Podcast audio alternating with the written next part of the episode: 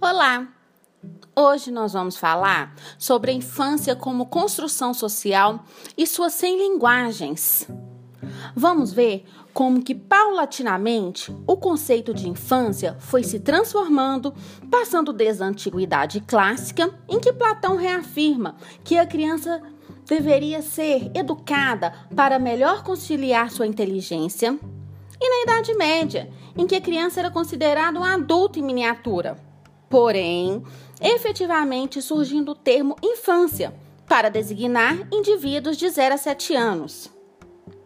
Com a Revolução Industrial, não só modificou os padrões de produção e de consumo, mas também o olhar sobre a criança e como elas passaram a ser tratadas de forma mais humanizada nutrindo os sentimentos e modificando até o vestimento das crianças, como peças em que proporcionavam às crianças serem crianças.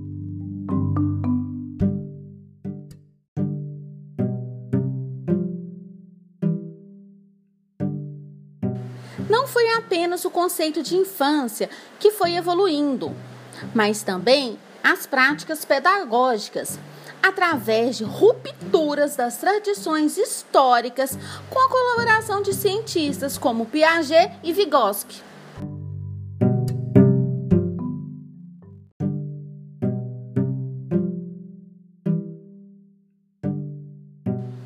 Com toda essa evolução histórica, cultural do ensino, na educação infantil, a linguagem verbal e escrita acaba sendo priorizada e não levando em consideração as múltiplas linguagens, como pintura, modelagem, colagem, audiovisual. Essas múltiplas linguagens podem desenvolver, assim, pensamentos, mundos e sonhos dessas crianças.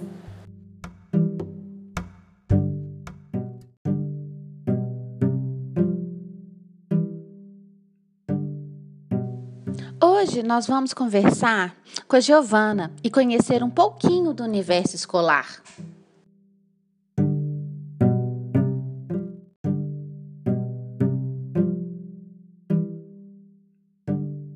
Giovana, conta pra gente um pouquinho da sua formação e da sua experiência.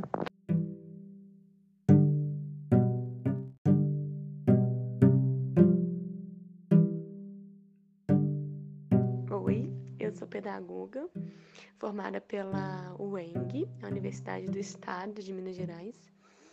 E eu tenho especialização em alfabetização e letramento, tô com uma especialização em andamento e ensino lúdico. É a minha experiência. Eu trabalhei já tem este é meu sétimo ano que eu trabalho numa escola construtivista que chama Clique Centro Lúdico de Interação e Cultura, e trabalhei também durante um tempo, um, um, curto período de um pouco menos de um ano, numa outra escola que também é construtivista, o Malamatiana, ambas em Belo Horizonte.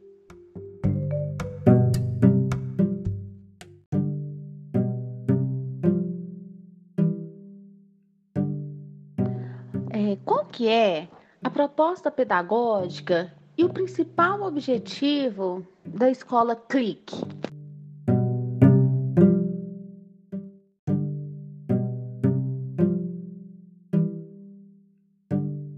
A proposta pedagógica do Clique se baseia em três pilares que estão bem explícitos né, no nome do Clique, que é a ludicidade, a interação e a cultura. É, a gente entende que é, a ludicidade, muito mais do que uma ferramenta de ensino, muito mais do que uma expressão, ela é a linguagem da criança. É na brincadeira que a criança se expressa, que a criança elabora sentimentos, elabora relações.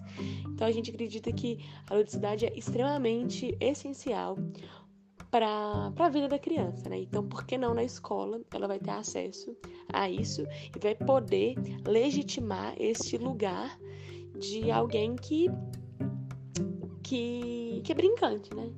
Porque o, o ser humano é brincante, o ser humano é lúdico. A gente tem essa característica também, né? E como na criança isso ainda é muito latente, muito forte, esse é um dos nossos pilares, né?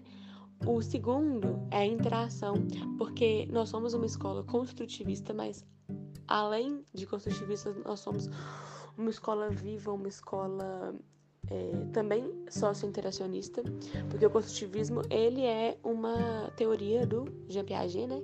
E a gente tem também o socio-interacionismo do Vygotsky, que é uma teoria de que através das relações os seres humanos conseguem é, é, desenvolver é, os seus aprendizados, desenvolver a sua cognição. Então, assim, a gente acredita que não só interagindo com o meio, que é a ideia do construtivismo, né? Mas também interagindo com o outro. A gente vai adquirir um conhecimento, a gente vai adquirir inteligência emocional, a gente vai adquirir crescimento é, interpessoal mesmo, né? E, e por último, a cultura, né? Por último e não menos importante, né? A gente tem é, um terceiro pilar, a cultura, porque nós sabemos que vivemos num, num país extremamente rico, nossa cultura popular ela é brilhante e nós sabemos que como povo a gente precisa reforçar isso. Então, no clique a gente valoriza demais as cantigas de roda, as histórias da, da nossa cultura popular, da nossa tradição oral, que no Brasil é tão, tão forte, tão potente. Então a gente acredita muito que a cultura popular ela precisa estar acessível para as nossas crianças, ela precisa estar acessível para o nosso povo. Então é através da escola também que a criança vai ter acesso, porque se a gente for ver a cultura midiática, né, globalizada, é, os filmes que as crianças costumam ter acesso fora da escola, os desenhos, é, a, a própria o próprio consumo, os bens de consumo, são sempre uma coisa só e uma coisa muito eurocentrada, né? A gente às vezes deixa um pouco de lado a cultura brasileira, que, que, que a gente sabe que se a gente não passar, né, se nós é, educadores não fizermos esse papel de, de sermos transmissores, quando é que a criança vai ter acesso a isso? Né? A gente que a escola é um ótimo veículo para isso. Então a gente, no clique, valoriza demais esse, esse acesso. Né? É, é, a gente é um direito da criança ter acesso à nossa cultura popular.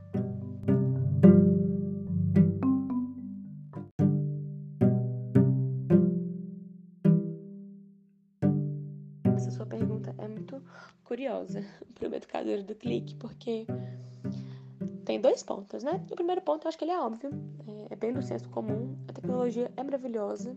Eu não dispenso tecnologia na minha vida, nem como educadora, né, com os meus alunos, nem como pessoa, mulher, humana. Amo tecnologia. Estamos aqui, né, num, num espaço tecnológico, é, né, no meio de uma pandemia mundial, a gente está fazendo contato com os nossos alunos através de plataformas virtuais. Isso é maravilhoso. Mas tem outro ponto também, né? Foi um pouco daquilo que eu falei no, no, na outra pergunta. A gente recebe muito estímulo de, né, da, dos Estados Unidos, da Europa, uma cultura extremamente eurocentrada. É, e aí, quando a gente tem lá uma, uma produção, uma animação milionária, de ponta, com cores, sons maravilhosos. Claro que a criança vai ficar hipnotizada por aquilo. Mas será que com tantos estímulos assim, tantas telas, tantas, tantos aparelhos, a gente está propiciando para a criança uma infância de experimentações diversas. A gente sabe que, né, quando o Piaget coloca para a gente os, os, as fases do desenvolvimento, a gente sabe que, por exemplo, uma criança menor de dois anos está na fase sensório-motora. Como é que ela vai experimentar? Pôr na boca, é, segurar na mão, passar, sentir textura, sentir gosto, sentir é, sons, se sempre vem de um mesmo material, sempre vem do plástico do brinquedo, né, desse brinquedo comercial aí, globalizado, se é sempre uma tela onde a criança não consegue tocar direito, não consegue lamber, não consegue, sabe, experienciar, como que a gente vai querer uma, uma um desenvolvimento humano pleno? Eu acho que a gente não consegue. Então, a gente também tem uma, uma visão de, calma lá, será que aqui na escola ela precisa de tela? Será que aqui na escola, às vezes precisa, né? Óbvio. Às vezes a gente tem que fazer uma pesquisa, a gente não deu, a gente primeiro voltou nos livros, né? Porque é importante criança ter contato com o livro. Não achamos. Poxa, vamos passar pra tela, vamos ver se no computador a gente acha. Mas será que tem que ter isso o tempo inteiro? Será que não tem outras experimentações que a criança precisa? E aí, uma coisa, só um outro ponto da sua pergunta que ficou muito para mim, que é a questão da escola lugar de produção. É, eu até entendo que seja, né? Mas eu fico com o pé atrás com essa palavra, sabe? Porque produção vem de um produto, né? E a gente sabe, se a gente for estudar a história da educação, a gente vê que a escola dos, dos meios que a gente conhece hoje, que não é o caso do Clique, né? A sala da Clique não tem sala de aula, Clique é uma casa, tem vários ambientes, não tem essas carteiras individuais, o professor fica lá na frente, isso não existe no Clique. Mas nas escolas, né, na maioria das escolas a gente vê um modelo prussiano, um modelo que veio da época da Revolução, da, é, da Revolução Industrial, que é um modelo capitalista onde é importante que a criança produza, é importante que a criança saia de lá pronta para o mercado de trabalho. A gente não quer isso, né? A gente, eu não, eu não quero que a criança é, faça um produto para mim na escola.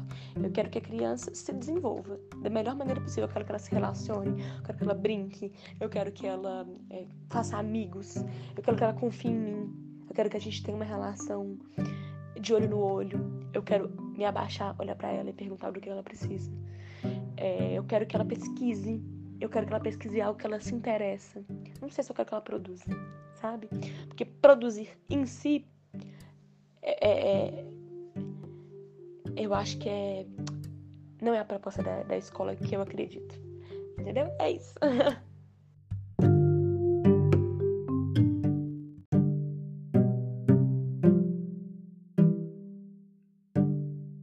muito obrigada pela atenção, pelo carinho, por mostrar essa perspectiva, né, da, da clique, sua, sua postura como educadora.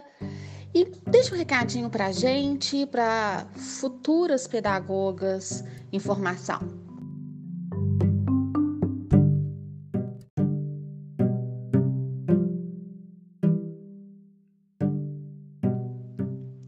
Heloísa, eu que te agradeço pela oportunidade de estar aqui falando bastante, inclusive, né? Sobre uma das coisas que eu mais amo na minha vida, que é a educação, e principalmente a educação não tradicional. Uma educação para a liberdade, como diria nosso amigo Paulo Freire. é, eu queria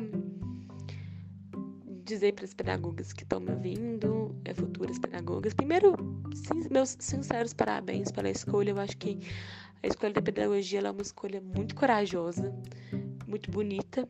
É, é um caminho que não é fácil, mas também é um caminho que é recompensador no sentido mais moral possível da palavra.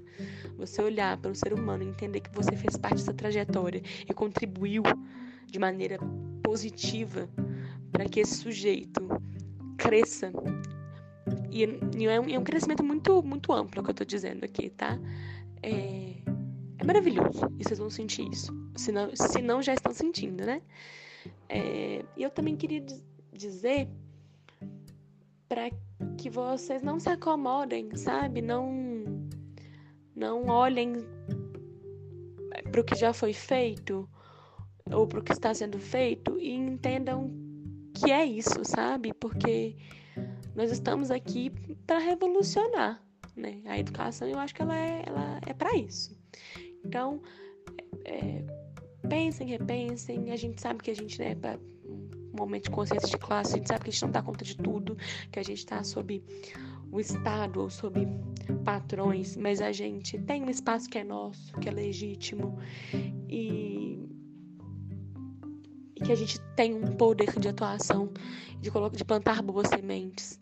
Então não, não desistam, não se desestimulem por achar que vocês não têm nada a contribuir, porque eu sei que todo, todo ser humano tem, sabe? Vocês, por terem feito essa escolha, obviamente, tem também. Então, é isso, tá? É... Questionem. E parabéns e obrigada. Beijão, abraço.